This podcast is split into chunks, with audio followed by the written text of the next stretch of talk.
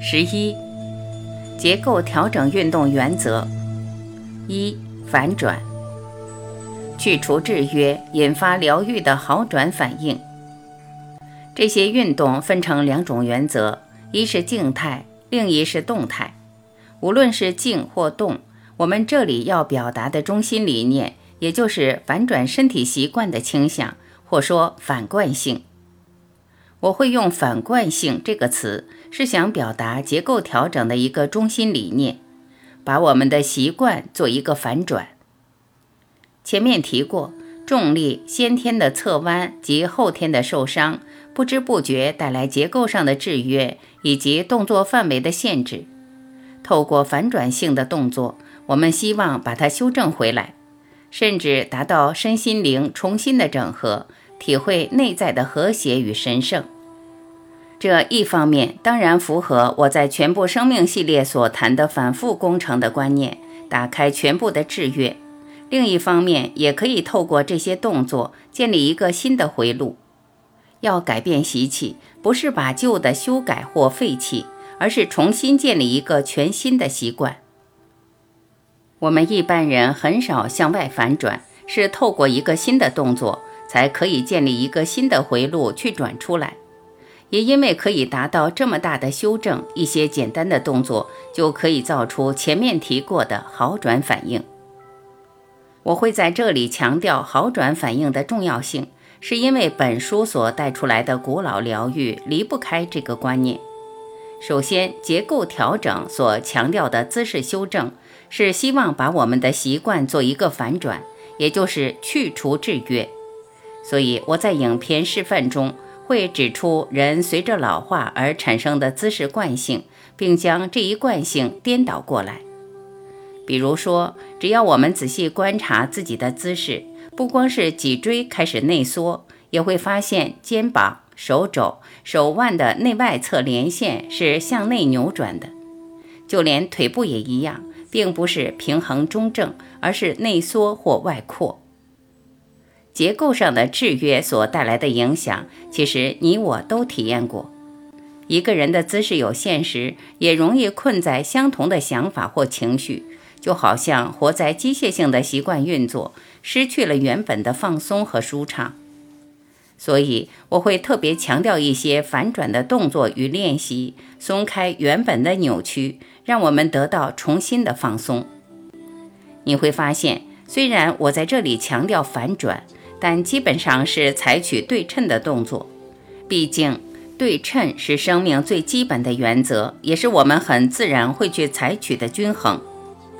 站在结构的观点，前面也强调过筋膜和肌筋膜的全身联动，所以一个反转的动作，无论在哪个部位，都可以透过筋膜的扭力带动全身。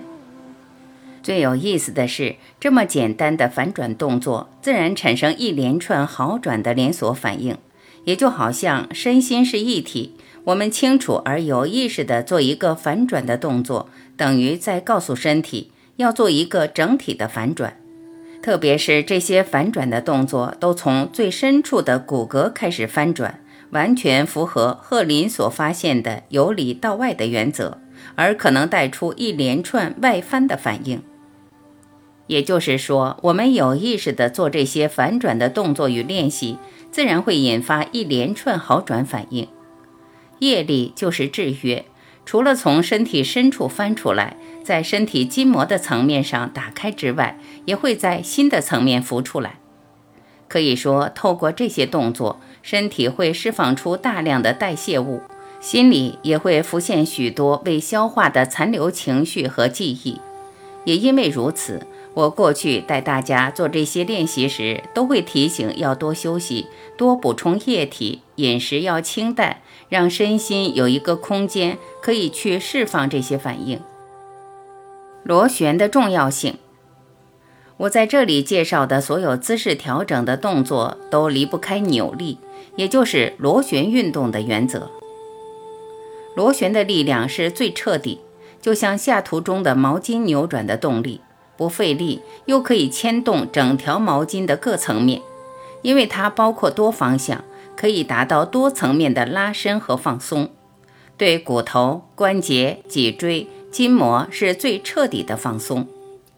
其实，所有的自然活动，无论是激烈的运动，包括踢球，还是日常的活动或劳动，如梳头，都会同时收缩、拉长许多肌肉，自然产生螺旋的运动。如果身体的活动没有螺旋，就会感觉僵硬而不自然。如果我们习惯性的限制活动的幅度，非但动作的协调性会降低，长期下来也会引发受伤。我们可以透过自然的节奏，让身体依着螺旋的天然力量而动，就像这本书所示范的手臂和腿部的简单活动，熟练后可以增加变化。为什么螺旋有那么大的效果？从一个星球的出生到意识，都是靠螺旋场所延伸出来的。螺旋不光是阻力最小的路径，而意识的流本身就是螺旋。所以，从相应的角度来说，螺旋运动是解除制约最好的方式，让存留在身体的制约有所转变，甚至消失。最有意思的是，我们一做这里所介绍的反转和螺旋运动，自然诱发我们记得健康，记得圆满。我在之前的作品提过，螺旋本身是生命最根本的动力。包括 DNA、蛋白质、一朵花、一片叶芽、一枚海螺，任何有生命的架构都离不开螺旋。也就好像螺旋是我们灵性的蓝图，就仿佛人类有一个古老的记忆，知道螺旋的运动和生命是最适配的。这里所介绍的结构调整，是我们观察大自然模仿而来的最自然的动作。经过大自然的生命演化，证明了是最有效率的动力，所以我才认为是最科学的。几十年来的实证也只是证明了这个看法。我们这里所带出来的螺旋动作都是轻松、柔和而缓慢的，这不光是考虑到安全，还符合神经肌肉本体感的原理。我们身体本来有一个自我保护的反射反应。可以防止肌肉因为过度激烈的收缩或伸展而受到严重损伤。这个反射反应牵扯到肌肉运动时两个重要的本体感受器：一是肌肉内部的肌缩，另一是位于肌肉与肌腱连接处的腱缩。比如说，关节扭转到最后，我们会感受到一股抗力，这时候持续维持这一阶段的张力十五秒到二十秒。同时放松心情去体会，这股抵抗的力量自然会退让，而能再进一步扭转下去，达到更彻底的放松。不光是扭转，任何关节的反向动作都是如此。我会带出螺旋舞，也是在同样的基础上，所以重点还是动作要稳定而缓慢，一步步渐进地扭转到底。特别要提醒的是，不要刻意去克服或超过身体的抵抗，最多只需要在感受到抵抗时停下来，等身体放松再继续。谈到螺旋，值得从人体结构的层面来问的一个问题是：为什么螺旋的力量，无论是个人运动或被动接受别人调整，都能带来结构上彻底的放松？我们从筋膜的层面来看。一般肌肉受伤造成筋膜的粘连，不见得是最单纯的水平或垂直方向的粘连，而是顺着肌肉的纹理有一个斜度或曲度，甚至是多重的曲度。所以，只有螺旋的力量才可以在不费力的前提下，造出一个最大的扭力，彻底松脱这种非平面的粘连。如果只做一般水平或垂直方向的动作，非但本身有拉伸程度的限制，也会造成疼痛的反应。前面提过的气或气脉也一样离不开螺旋的道理。气在体内的流动也是循着螺旋的路径，因为它是最不费力的。无论是徒手矫正或结构调整运动，透过螺旋的动作，就好像为气的流通打开一条路。所以一般人做这种运动。例如螺旋舞、螺旋拉伸，或这本书所谈的结构调整动作，自然会用舒畅、放松、打通来描述自己的感受。说了这么多，或许我们还是半信半疑，不敢相信螺旋运动真的能带来那么大的效果。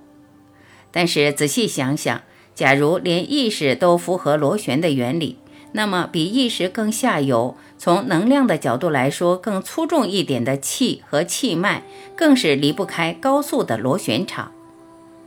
这些观念目前听起来还是相当不可思议。但其实是可以用设备去测试的，只是不是西医传统的设备。未来这会造出一套新的科学。落到更具体的层面，包括前面谈到的脊椎与周边的筋膜也可能发生粘连。